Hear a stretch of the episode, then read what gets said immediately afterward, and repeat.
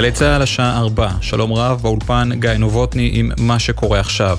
שלוש תאונות דרכים בתוך שעתיים בבאר שבע. גבר בן 30 נפצע קשה לאחר שרכבו התהפך, הוא סובל מחבלות בראש ובגפיים. צעיר בן 20 נפצע בינוני ועוד שניים קל בהתנגשות בין שני כלי רכב. ובתאונה השלישית שהתרחשה בבירת הנגב, רוכב אופניים בן 45 נפצע בינוני לאחר שנפגע מרכב. צוותי מד"א פינו את כל הפצועים לבית החולים סורוקה בעיר. בתאונה שהתרחשה בכביש 675 סמוך לצומת הסרגל, עשרה בני אדם נפצעו קל בהתנגשות בין שלושה כלי רכב. כל הפצועים, ביניהם שלושה ילדים פונו לבית החולים העמק בעפולה, וברחובות צעיר בן 20 נפצע בינוני בתאונה בין רכב לאופנוע, ופונה לבית החולים קפלן בעיר. שר הביטחון בני גנץ התייחס היום לפסקת ההתגברות שמהווה חלק משמעותי במשא ומתן להקמת הקואליציה. ברשומה, פוסט בעמוד הפייסבוק שלו כתב יושב ראש המחנה הממלכתי, היא בלתי מאוזנת ומטרתה לפגוע ביכולת לשמור על צבא העם בשל הדיון הצפוי על חוק הגיוס. השר גנץ הוסיף, אני רוצה לקוות שנתניהו לא יאפשר זאת, ענייניו האישיים יגברו על מה שטוב ונכון למדינה, ולכן יהיה שבוי של שותפיו הקיצוניים וחסרי הניסיון. כך גנץ, מדבריו הביא כתבנו לענייני צבא וביטחון, דורון קדוש. משרד ההגנה של רוסיה הודיע היום שהושלמה נסיגת חיילי צבא רוסיה מאזור העיר חרסון שבדרום אוקראינה. לפי הדיווחים, כוחות צבא אוקראינה השתלטו על העיר והניפו את דגל אוקראינה. בעיריית חרסון טוענים כי חיילים רוסים רבים טבעו בניסיון לצאת מהעיר דרך נהר דנייפר. נבחרת הכדורסל של ישראל הפסידה לפני זמן קצר 75-62 לסלובניה במוקדמות אליפות העולם. הנבחרת זהו הפסד שלישי רצוף במפעל, ושלושה ימים לפני שהיא יוצאת למשחק נוסף בשוודיה, היא איבדה סיכוי מעשי להעפיל לאליפות העולם. ידיעה שמסר עורך חדשות הספורט עידן קבלר. מזג האוויר לסוף השבוע מעונן חלקית עד בהיר עם עלייה קלה בטמפרטורות שתהיינה גבוהות מהרגיל, בעיקר במישור החוף ובשפלה. מחר בשעות הבוקר תנשבנה רוחות מזרחיות חזקות בצפון ובהרי המרכז, ייתכן אובך בצפון הארץ. ואלה זמני כניסת השבת, פרשת וירא. בירושלים השבת כבר נכנסה, בתל אביב ב-4.23, בחיפה ב-4 ו-11 דקות, ובבאר שבע תיכנס השבת ב-4.25. ואלה זמני יציאת השבת מחר, בירושלים ובחיפה ב-5 ו-20, בתל אביב ב-5.22, ובבאר שבע תצא השבת מחר ב-5.23. לכל מאזיננו שבת שלום, אלה החדשות.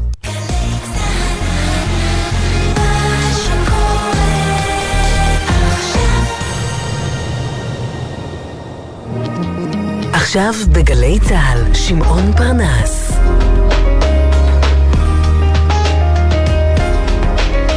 הבית של החיילים, גלי צה"ל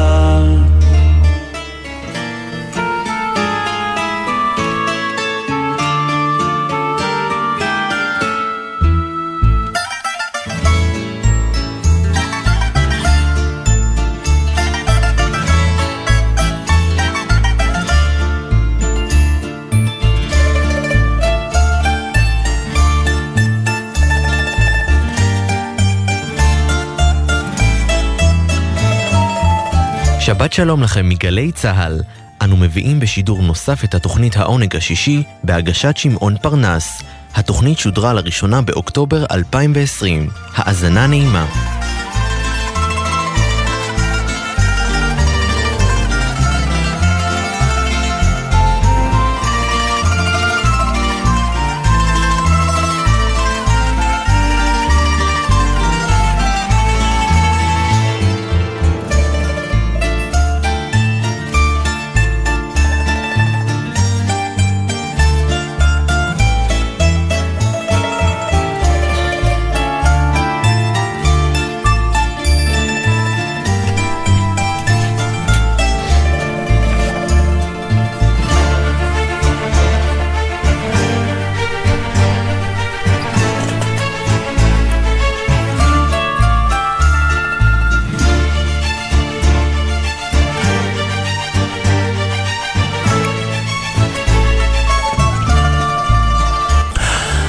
הרשתות החברתיות מוצפות בסיפורים מדבקים שעוברים ממסך נייד אחד למסך נייד שני.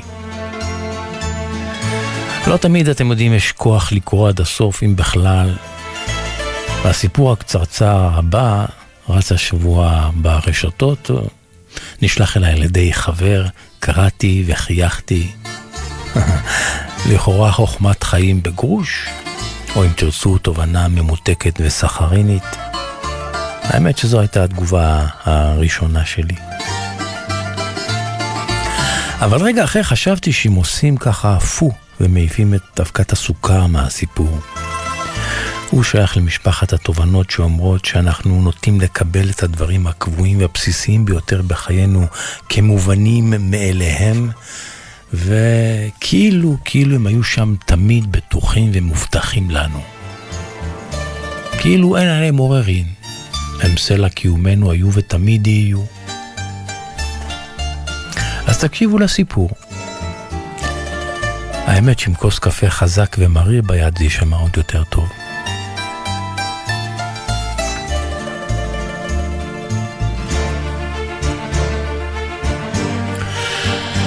קשיש איטלקי אחד חלה בקורונה, אושפז בבית חולים. מצבו עם הזמן הידרדר והוא נזקק למכונת הנשמה.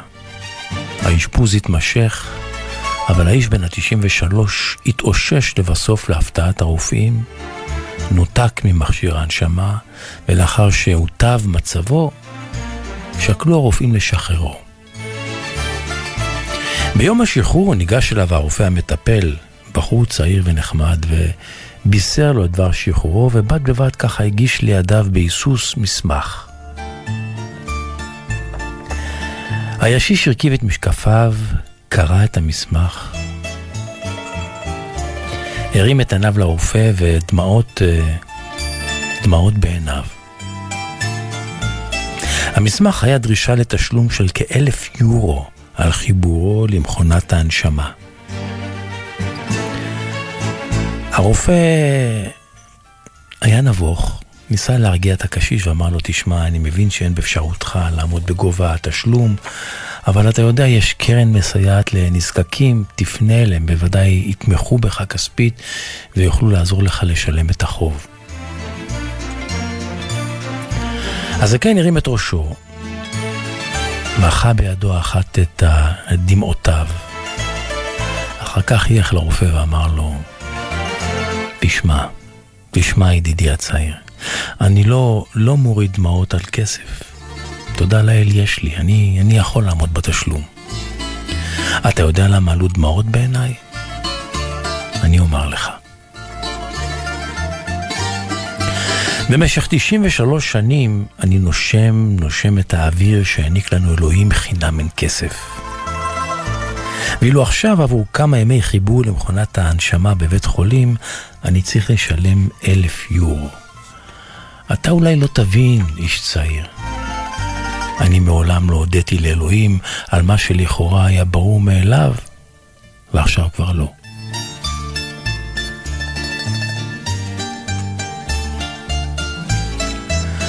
אז זהו, שאפילו האוויר שאנחנו נושמים באופן טבעי כצו קיומי, חינם אין כסף, הוא משאב לא בטוח ומתכלה. ובעולם של וירוסים ומגפות, מכונות חסרות נשמה מנשימות אותנו.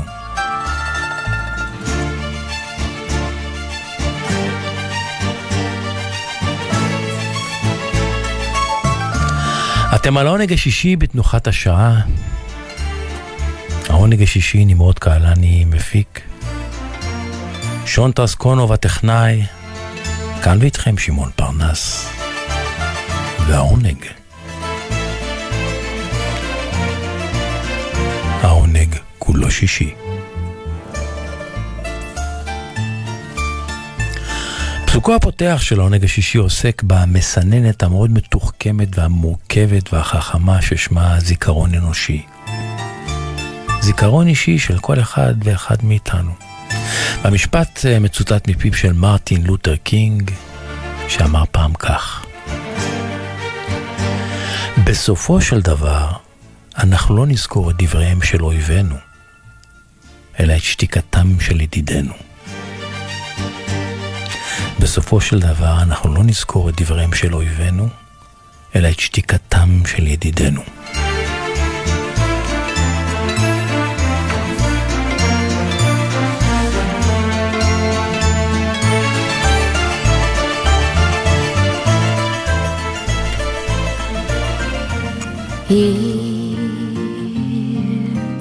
making each day of the year, changing my life with one wave of his hand.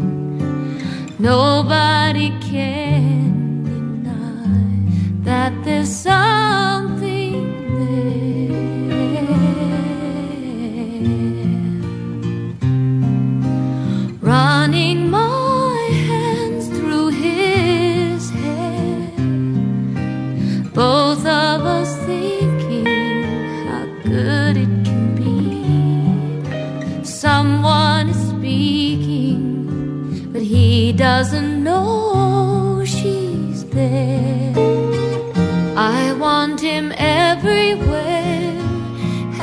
He's beside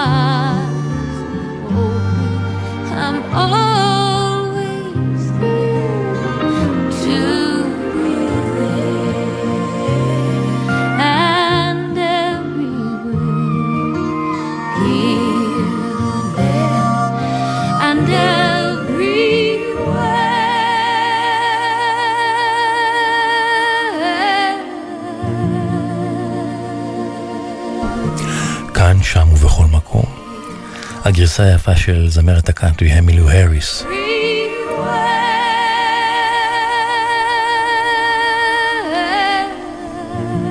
לשיר הזה של הביטלס.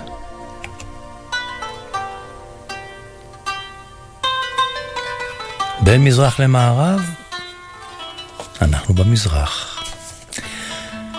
איסטנבול העיר, אתם יודעים, שוכנת על מימי מצרי הבוספרוס. מצרי הבוספורוס הם הגבול, המעבר, השער בין אסיה לאירופה. מיצר של תרבויות, נקודת מפגש ימית בין מזרח ומערב. בעבר איסטנבול נקראה קוסטנטינופול, וקוסטנטינופול הייתה בירת האימפריה הביזנטית, זו שקמה על חורבותיה של האימפריה הרומית. שעה שהנצרות נחלקה לשניים. קוסטנטינופול הייתה בירת הנצרות האורתודוקסית, לב ליבה, בירת האימפריה הביזנטית. היוונים שרואים את עצמם חלק בלתי נפרד ויורשיה של האימפריה הביזנטית רואים בקוסטנטינופול מה שאנחנו רואים, היהודים, מה שאנחנו רואים בירושלים. הם רואים בקוסטנטינופול טריטוריה יוונית שנגזלה ושנשבתה. הם רואים כמחוז געגועים סלע קיומם הדתי ואפילו הלאומי. אז מי שרוצה להבין את תהומות השנאה הללו לא יוכל לדלג על הפרק של קוסטנטינופול, קו נטוי איסטנבול, עיר שנותרה פצע פתוח ומודלק בלב היוונים. השיר שאנחנו שומעים ברקע נקרא בוספורוס, על שמם של המיצרים שעליה שוכנת קוסטנטינופול, איסטנבול של היום. זהו שיר געגועים, שיר אהבה למחוזות הבוספורוס, שהיוונים קוראים לו ווספורוס. געגועים לעיר, לעיר קוסטנטינופול. שיר אהבה שבין שורותיו צץ ומבצבץ הסכסוך הטורקי היווני העקוב מדם. קוסטנטינופול, אף יווני לא העז לכנות אותה איסטנבול.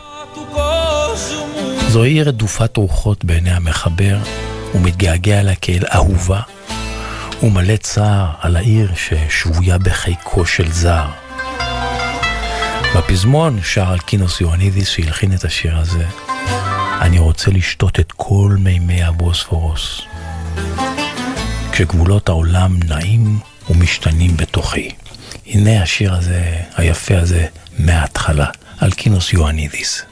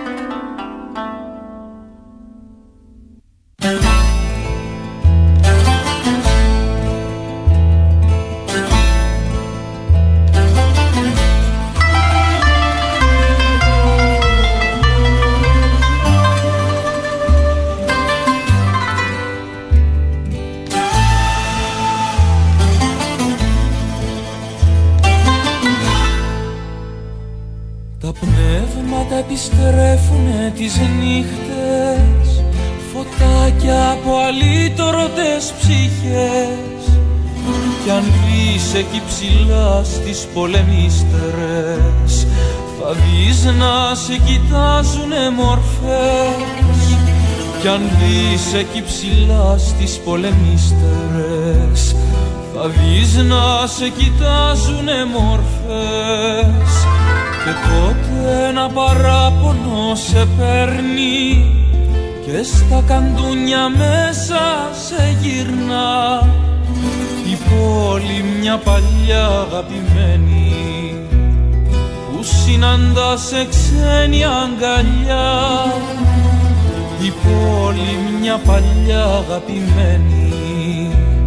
Που συναντά σε ξένη αγκαλιά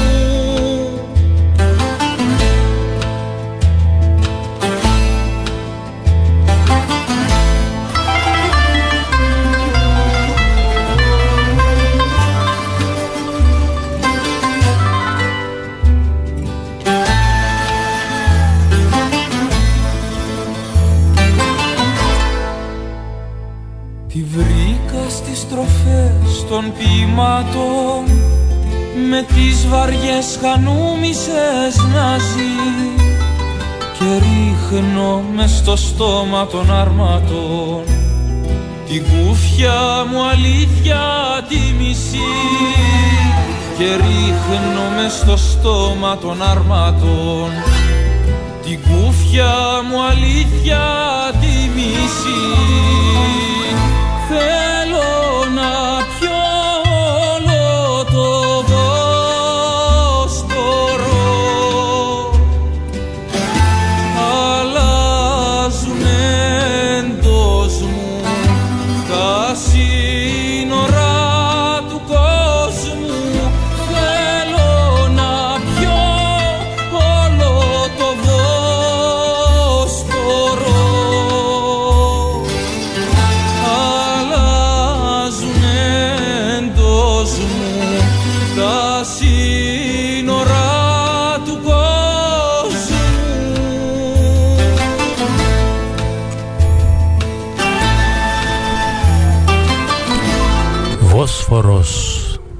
כך ביוונית מיצרי הבוספורוס, אלקינוס יואנידיס, אחד היוצרים והמבצעים המוערכים והאיכותיים אה, ביוון של היום, משלב במוסיקה שלו בין מזרח ומערב, הוא קפריסאי במקור, יליד ניקוסיה, שבגיל 20 הגיע לאתונה כדי ללמוד משחק ועבר למוסיקה, ותקע יתד עמוקה במוסיקה היוונית, צנוע, נחבא מהתקשורת, לא מרבה להופיע, בעיקר בטלוויזיה, ממנה הוא אה, מרבה להימנע, טיפוס מיוחד. היום הוא בן 51, וכאמור הוא מאוד מאוד uh, מוערך.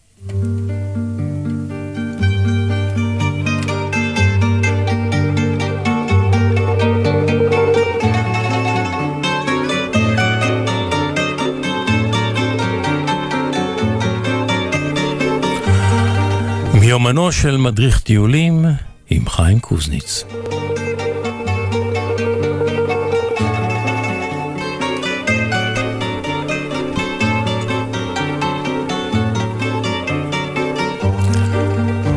חיים קוזניץ, עוד מעט שבת שלום. אוטוטו שבת שלום. טו-טו-טו-טו, ממש, היום מתקצר, מתקצר, מתקצר. בוא'נה, איך הפילו לנו את השבת הזאת? אתה יודע, אני... הימים הקצרים והעצובים. חמש בבוקר אור, חמש בערב חושך. צריך להיות הפוך. חבל, אבל זהו, אין, אין מה לעשות. החורף מגיע והקיץ הבא בפתח. תשמע, בינתיים עוד מספיק, עוד ממשיך הקיץ, אתה יודע, הים אצלנו בזיקים, כחול, החוף רך ונעים להליכה, השמש 30 מעלות בארץ, עוד לא בדיוק חורף, אבל... כן, מה? זהו כן. סתיו קיצי.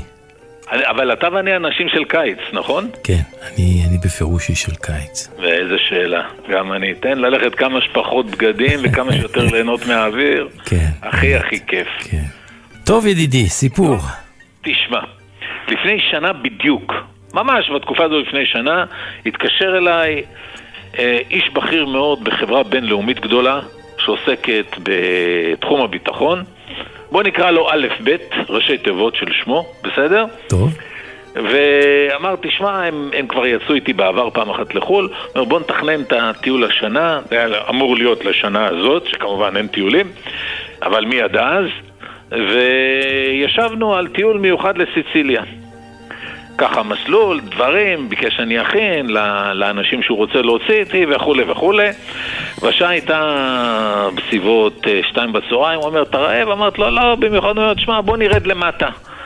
בבניין המשרדים המפואר, ששם המשרדים של אותה חברה, למטה בקומת הקרקע יש אחת המסעדות הידועות בארץ. טוב. אמרת לו, לא רעב, כן רעב, ירדנו. התיישבנו שמעון. הזמנו פיצה אחת, אני זוכר, קראו לה פיצה שחורה, פיצה אחת לשנינו, כי לא היינו במיוחד רעבים, סלט ירקות אחד לשנינו, שתי כוסות יין, שתי כוסות סוד, שני בקבוקי סודה, ואחר כך קפה לקינוח. יפה, זו התחלה טובה לסיפור. אנחנו מדברים, מגיע חשבון, כמה החשבון שמעון? פיצה אחת לשנינו, סלט ירקות אחד לשנינו, שתי כוסות יין, שני בקבוקי סודה ושני אספרסו. אני כבר מבין שזה משהו שהפיל אתכם מהכיסא. אולי אותך, אותו לא, כי הכיס שלו אולי מלא יותר. אני אעזור לך, אני לא אתן לך לנחש. 880 שקלים. מה, מה, מה, מה? 880 שקלים. עבור פיצה?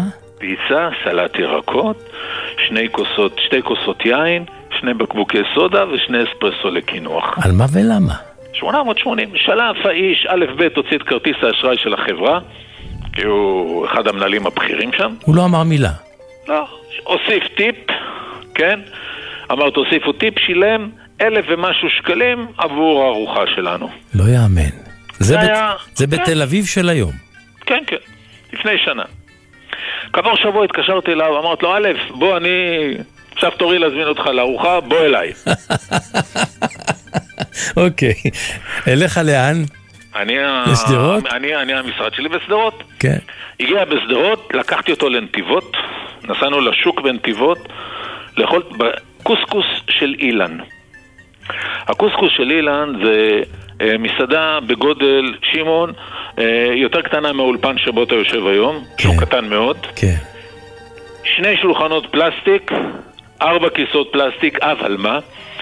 אימא שלו כל יום בחמש בבוקר מכינה את הקוסקוס, הקוסקוס מוכן מסדר סביב השעה עשר, והמקום פתוח עד שהקוסקוס נגמר, בדרך כלל 12 וחצי, אחת סגור. נגמר. כן. הקוסקוס הכי טעים שאתה, שאני אכלתי בחיים.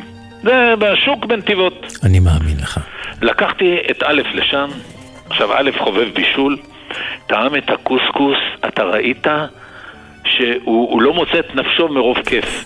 סלטים, אתה יודע, סלטים שהם מכינים במקום שהאימא מכינה, דברים מדהימים, פשוט מדהימים. סך הכל חשבון? ואז מגיע החשבון, מתחילים לריב מי משלם. הוא רוצה לשלם, אני אמרתי לו, תשמע. תשמע, אם זה יהיה יותר מהטיפ שאתה אישרת, אם זה יהיה יותר מהטיפ, אמרתי לו, אני אשלם. כמה יצא החשבון של שנות? תקשיב, שתי צלחות גדושות קוסקוס, עם מנות בשר, כן. עם איזה שבעה, שמונה סוגי סלטים טריים מדהימים, עם שתייה, שמעון 90 שקלים. 90 שקלים. סביר ביותר. טוב, א' הוציא 120 שקלים, נתן לאילן. אילן אה, אומר לו, אה, זה 90, לא 120, אז א' אומר לו, לא, זה 30 שקל טיפ, זה פשוט הקוסקוס הכי טוב שאכלתי בחיים. אז אילן מחזיר לו 30 שקלים עודף, אומר לו, תודה רבה, אבל אני מרוויח מספיק, באמת לא צריך. תשמע, א' כל כך התלהב, אומר, אמר לי אז. זה היה שמעון לפני, בסביבות אה, אוקטובר, שנה שעברה.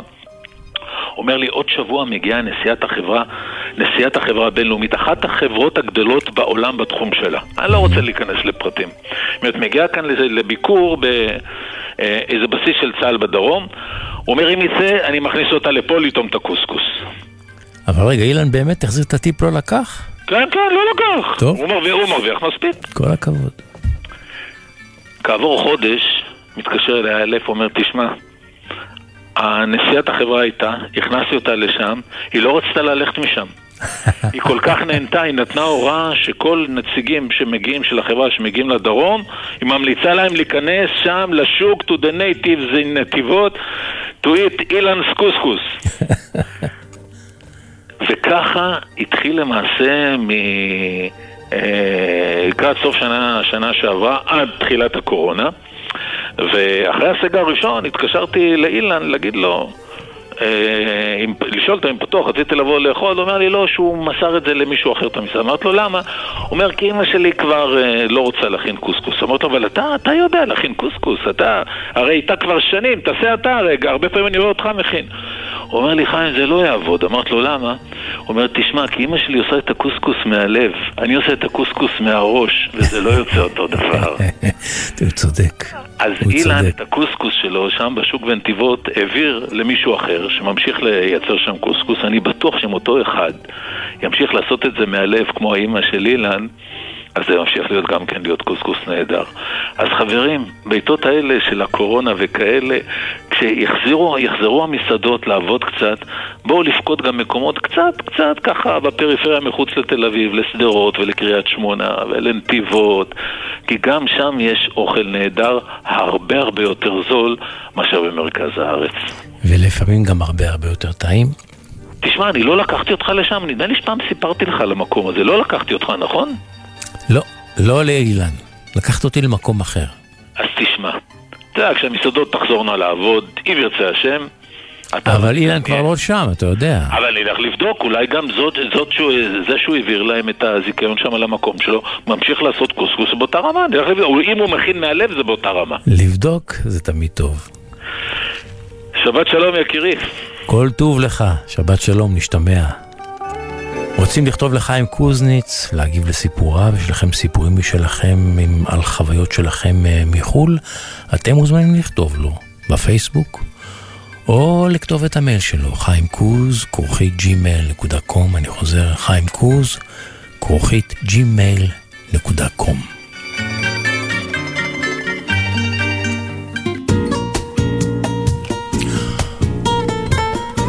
או, מזמן לא השמעתי אותה, את בויקה מספרד.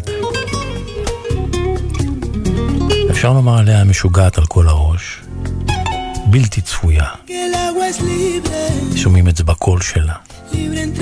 היא טיפוס טיפוס, אבל היא זמרת נשמה מיוחדת.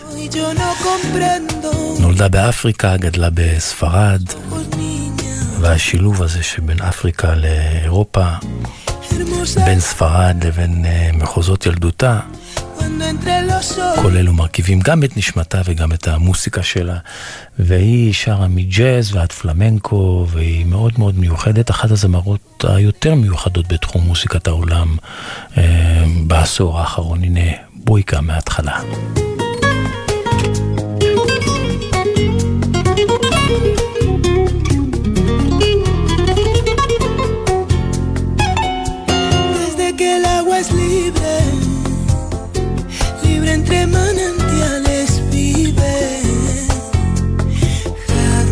Han llorado y yo no comprendo cómo en tus ojos, niña, solo hay desierto. Hermosa era la tarde cuando entre los olivos nadie, nadie vio como yo a ti te quise, como te quiero. Hoy los olivos duermen another way to move.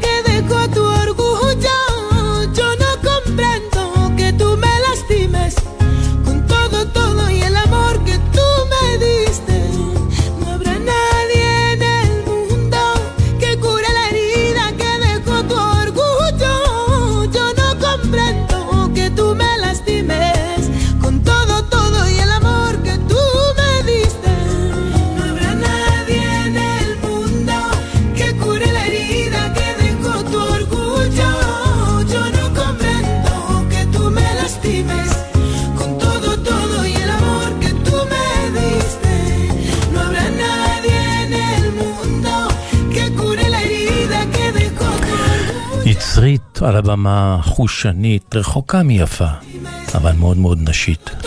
בויקה מספרד.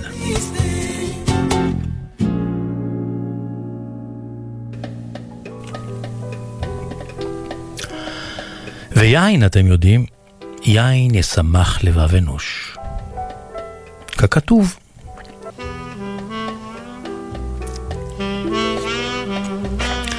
ואני מזמן מחפש איך לחבר בין יין ושמחה ישראלית עממית. כלומר, להפוך את היין, שפעם היה בימי התנ"ך מוצר צריכה בסיסי במחוזות ארץ ישראל לצידם של הלחם והבשר והדגים, והפך עם השנים למושג המזוהה עם אה, קידוש שבת או חג. וזהו. במדינתנו שלנו, בארץ ישראל, היין עדיין לא הפך לגמרי למוצר יסוד. הוא בתהליך, הוא בדרך. בדרך לחזור לשם, אבל עדיין בדרך. את חיים גן פגשתי דרך ידידי חיים קוזניץ, שהוא חובב יין כמוני, ואמר לי, בוא, תפגוש איש מעניין. הכינוי שלו הוא איש הענבים. אז נפגשנו, איש הענבים ואני, על כוס יין. התחברנו, הייתה כימיה. והאמת שבשיחה קצרה איתו למדתי מפיו דברים שלא ידעתי על יין, למרות שאני שותה אותו שנים רבות. לא, לא מומחה, אבל יודע משהו על יין. מבין משהו בטעם, בלי שום יומרה. וחיים גן, איש הענבים, מלא כרימון אודות עולם היין. אז כאן בתוכנית אני מבקש לשוחח עמו מדי פעם, אודות יין בגובה הלב, בגובה העין. אתם יודעים מה? בגובה הפקק. ללא שמץ של טווסיות יין.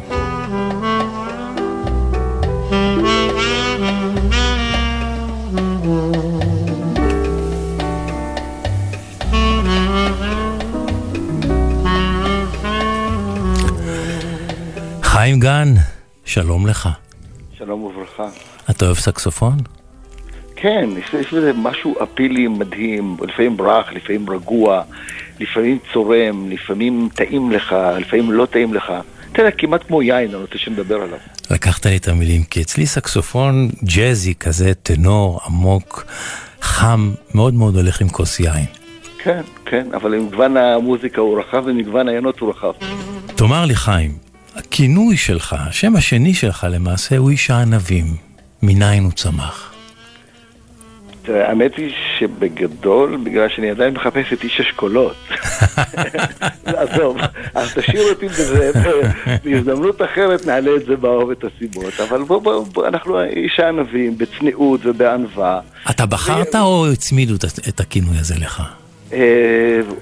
אני חושב שזה גם וגם היה, זה, זה הייתי כל כך המון שנים בעולם היין, בעולם הגפן, וכשפתחתי את החברה לפני 20 שנים, תקופת, תקופה די ארוכה, אז, אז עוד מאז היה התחיל הכינוי של איש הענבים, כי, כי, כי, כי זה, זה היה חלק מזה, אבל, אבל זהו. ואז אמרתי, אוקיי, נשאיר את איש אשכולות בצד, ואיש הענבים. אני רוצה את הפינה הזאת איתך, שאני רוצה לקרוא לה איש הענבים.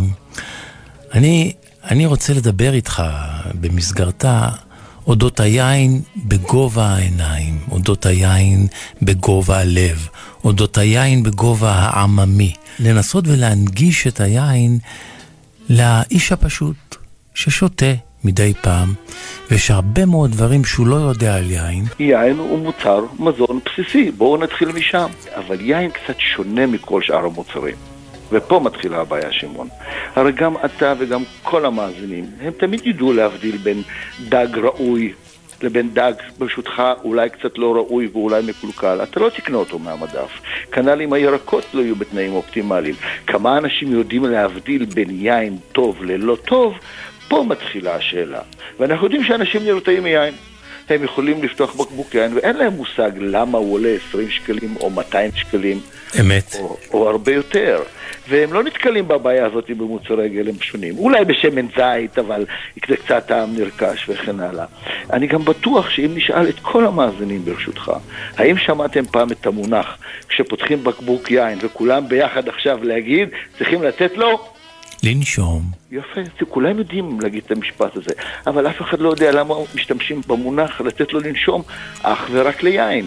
אנחנו לא נגיד את זה על שום נוזל שהוא, לא מיץ טבעי, לא קוקה קולה, לא מים, לא כהל ואפילו לא שחר. אכן. יין הוא דבר שהוא חי, וזאת עובדה מדעית מבחינתנו, ולכן אנחנו צריכים להבין כמה דברים יסודיים ביין.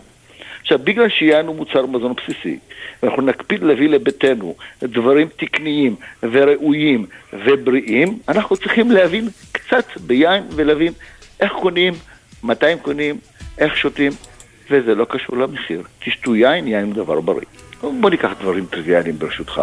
יין משתבח עם הזמן. כולם חושבים שיין משתבח עם הזמן. מה, לא? לא, ממש לא. ספר לנו.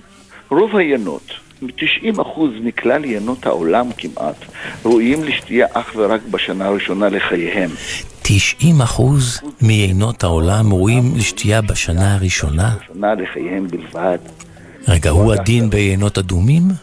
אה, כן, בחלק לא מבוטל בעינות האדומים, או רוב העינות האדומים אפילו, מיועדים לצריכה בשנה הראשונה לחייהם. והנה הערה מאוד חשובה. הרי רוב האנשים שקונים יינות יקרים, הם עושים טעות. ברמה מסוימת ואני אחדד. אם קנינו יין נפלא, ניקח יקב מוביל, סדרה עליונה שלו, ושילמנו 300 שקלים, שזה לא מעט כסף. הרבה. על, בצ... על בציר 2017, כי אנחנו רוצים לפאר את הארוחה. העין הזה שקניתם, גבירותיי ורבותיי, לא מיועד לשתייה, הוא מיועד לחכות עשר שנים בפתיחתו. עשר שנים. כן, חלקם חמש, חלקם שבע, אחרי... אנחנו גם מוכרים באיש הענבים ינות של 20 שנות עישון פוטנציאל, אבל מי שיפתח אותו מוקדם מדי, זה כאילו הוא אכל את האפרסמון הכי יקר בעולם, אבל כשהוא בוסר. אמ, אבל אתה יודע מה?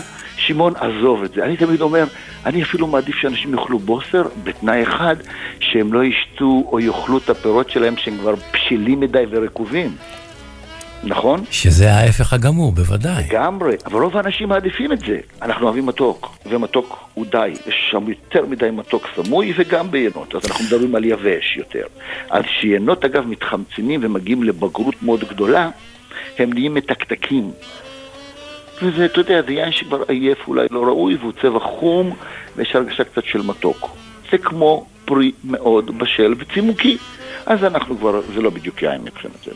אבל יותר חשוב באמת שיין הוא מוצר יסוד, לשאלתך, יין לא משתבח עם הזמן, אתם תשתו ינות צעירים, בבקשה, אתם המלצה חמה, לבנים ורוזה בציר 19 או בציר 20 שיצא בקרוב, ינות ברכישה עד 50, 60, 70 שקלים, והנה אני אומר את זה, ינות נפלאים יש ב-50, 60 ו-70 שקלים, וגם שלוש במאה, אבל אתה צריך לדעת לבחור. ליהנות, לקנות אותם צעירים ולשתות אותם בצעירותם. אז כן, אנחנו אוהבים לפתוח את היין חצי שעה מראש. תפתחו חצי שעה מראש, היין יתאוורר, היין היה קצת כלוא בבקבוק. אתם זוכרים, הוא נושם, צריך לאוורר אותו קלות. זו דוגמה אחת. אגב, עוד דבר, יין שמתקלקל לא נהיה חמוץ, הוא לא נהיה חומץ. אתה יודע, מכיר את זה שיין מתקלקל, אני אשמור אותו לחומץ? הלוואי. אבל היה לי כל כך הרבה חומץ לסלט. זה לא קורה, זה לא קורה. יין שפתחתם ולא שתיתם, ושמתם אותו במקרר, ואתה יודע, אתה נכנס למקרר, פותח את הדלת, ורואה את הבקבוק היין הפתוח כבר שלושה ארבעה ימים, ואתה אומר, אין בעיה, אני אשתמש בו בטיבול לסלט. לא, היין התחמצן, היין לא מיועד אפילו לטיבול. אוקיי? זה לא נשמר. אה, האם מחיר משקף את איכות היין? אני מצטער להגיד שלא. לא. כי יין הוא מוצר חקלאי שכל שנה הוא משתנה. הוא משתנה. יש יקבים שמוכרים יקר והאיכות פחותה, ויש יקבים שנותנים באמת תמורה בעד הכסף, אבל כל שנה מנעד האיכויות בכל יקב עלול להשתנות, והמגוון הוא עצום. יש מעל שלושת אלפים תוויות יין שונות על המדף הישראלי. חשוב, חשוב מאוד. אז תן לנו טיפ קטן, איך בוחרים יין כשאני מגיע לחנות יין, או אפילו על המדף בסופרמרקט, ששם היינות הם העממיים ביותר. בדיוק, תגדירו קודם כל את הצרכים. אחד, את המחיר שאתם רוצים לקנות, ולמה מיועד היין. נגיד שזה ארוחת שבת. אתם מארחים בבית ארוחת שבת, ארוחת חג. תעשו קצת סדר. יש, אתם משפחה, קצת חברים, עשרה, חמישה עשר אנשים, יופי. אה, נתחיל בבקבוק תירוש לילדים, יופי. תקנו בקבוק מיץ ענבים אמיתי. אה, תשימו לב שהוא טרי.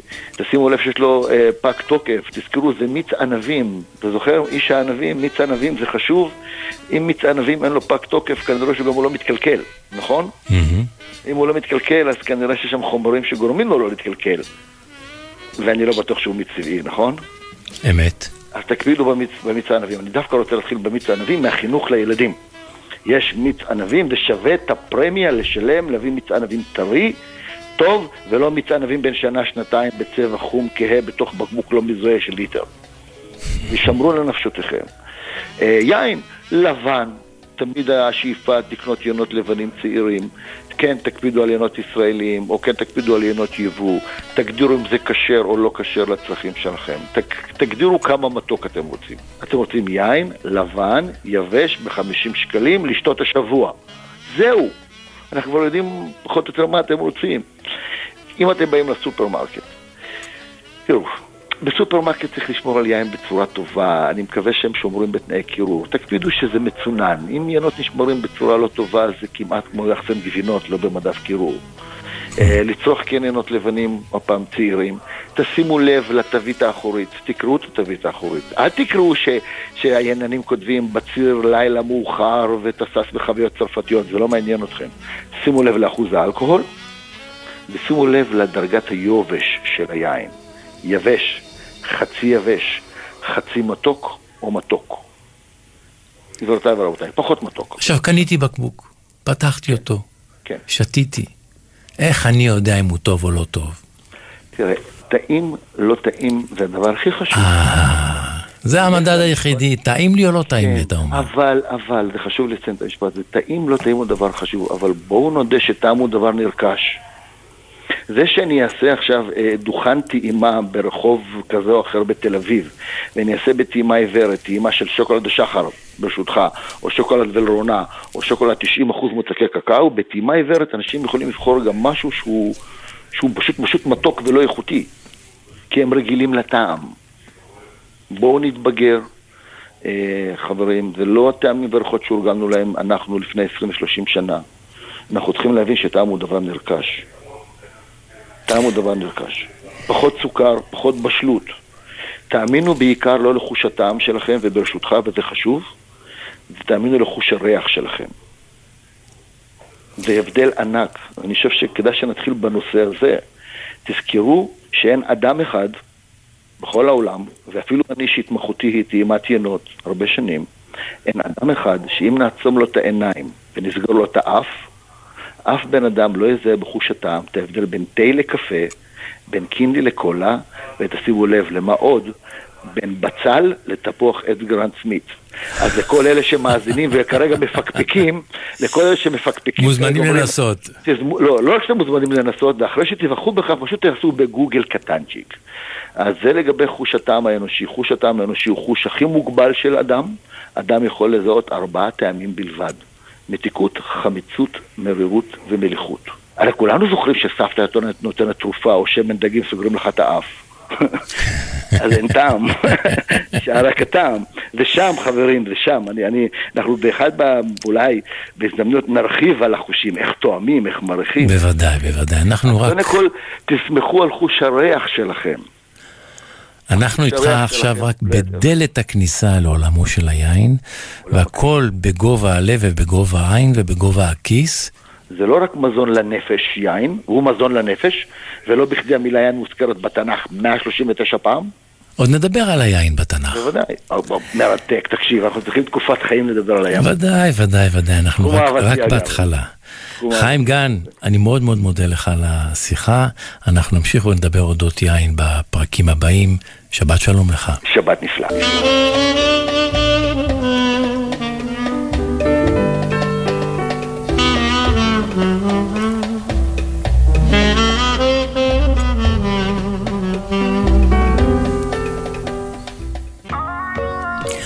ואני רוצה לסיים עם שיר חדש בהשמעת בכורה. גוסטו כתב והלחין, ואת גוסטו אני מאוד מאוד אוהב ומעריך. שיר געגוע, חדש משלו. ושירים שאהבתי כמו עינייך החומות בדד, כי ידעתי השער נעול לליבך אין יותר מקום שלם בלב וזה הורס אותי, שובר אותי, רודף אותי, זורק אותי לשם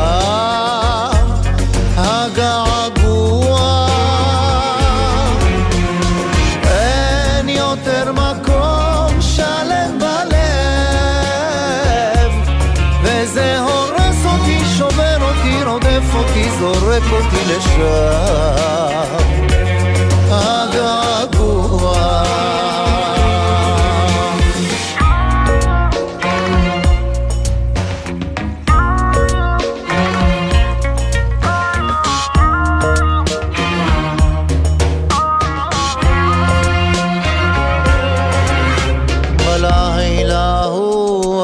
Caro אוסף את עצמי לכמה רגעים, המילים נעלמו ואינם. ושנים שגנזתי את כל החלומות כמעט, והעזתי לבוא אל פתח ביתך.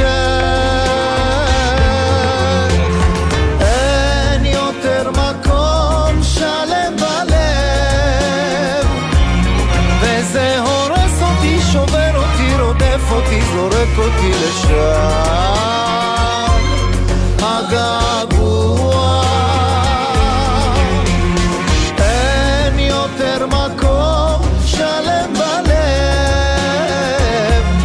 וזה הורס אותי, שובר אותי, רודף אותי, זורק אותי לשם. הגעגוע בטח טוב לך שאת שם גם אצלי הרוב מושלם. ואיך זה לא אהבנו מעולם. בטח טוב לך שאת שם. גם אצלי הרוב מושלם. ואיך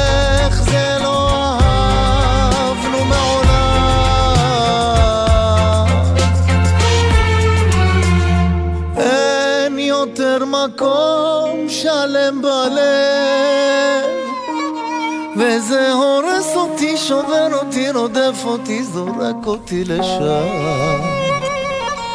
הגעגוע. הבית ההוא, שיר געגוע. חדש חדש של גוסטו. זה הורס אותי, שובר אותי, רודף אותי, זורק אותי לשם. הגעגוע.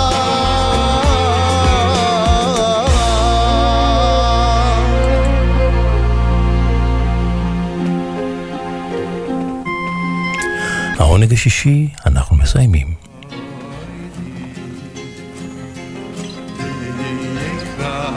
ונאמר תודה לנמרוד קהלני שמפיק, לשון טרסקונוב הטכנאי, ממני שמעון פרנס, שתלכו לנו שבת שכולה עונג. אם תרצו ניפגש כאן גם מחר, בגלי צה"ל, העונג השביעי, בין 12 ל-2 בצהריים. שנשוב וניפגש.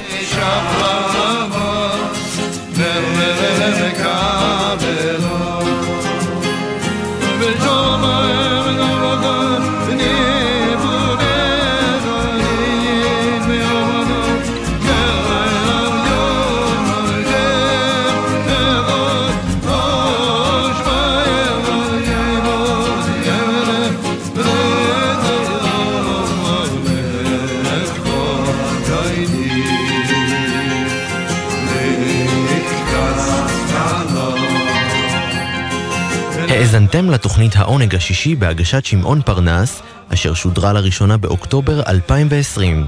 שבת שלום בהמשך האזנה נעימה.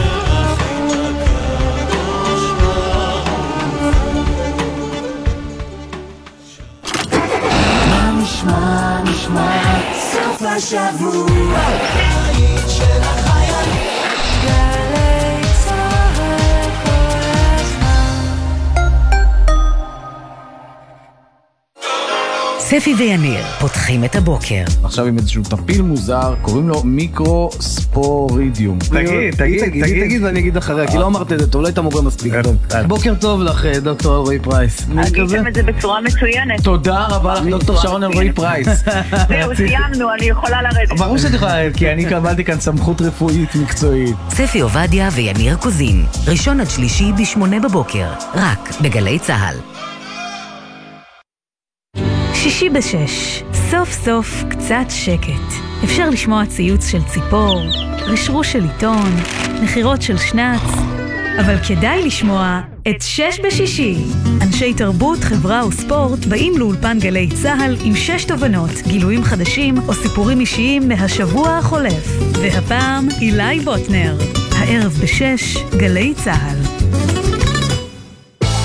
ציפורי לילה מאחורי הקלעים. ענבל גזית ורותם בן חמו משוחחים עם האנשים שעשו את עולם התרבות והמוזיקה הישראלי. על ההחלטות, הסיכונים והסיפורים. והשבוע, המתופף והיוצר מאיר ישראל. בא אלינו המרגן, דני יצחקי, והוא אומר לנו, בואו נקים להקה, רוצים, מחפשים להקה למועדונים בתל אביב. נכנסנו אליי הביתה, סגרנו את עצמנו, וככה בעצם תוך ארבעה ימים בנינו רפרטואר. וקראנו לזה הסגנונות. מוצאי שבת בחצות, גלי צה"ל. Brand. אנחנו שומעים את החדשות שלך כל יום, והן באמת אה, מאוד מעניינות. כן, אבל חשבנו אולי... אה, נעשה משהו קצת יותר כיפי עם החדשות? כן, משהו יותר חדש, מרענן, אה, שפונה גם לילדים? למשל, מה, מה, מה, מה, מה, מה, מה, מה, מה, מה, מה, מה, מה, מה, מה שקורה עכשיו. ירדן ודידי, רעיון מעולה, אה, נשקול אותו. אבל אתם יודעים מה זה מזכיר לי? את עוד גל"צ, זירת התוכן החדשה ביישומון גל"צ. אפשר למצוא בה גם תוכניות חדשותיות וגם את התוכניות המעולות שלכם, ועוד המון תוכן משובח גם לגדולים וגם לקטנים.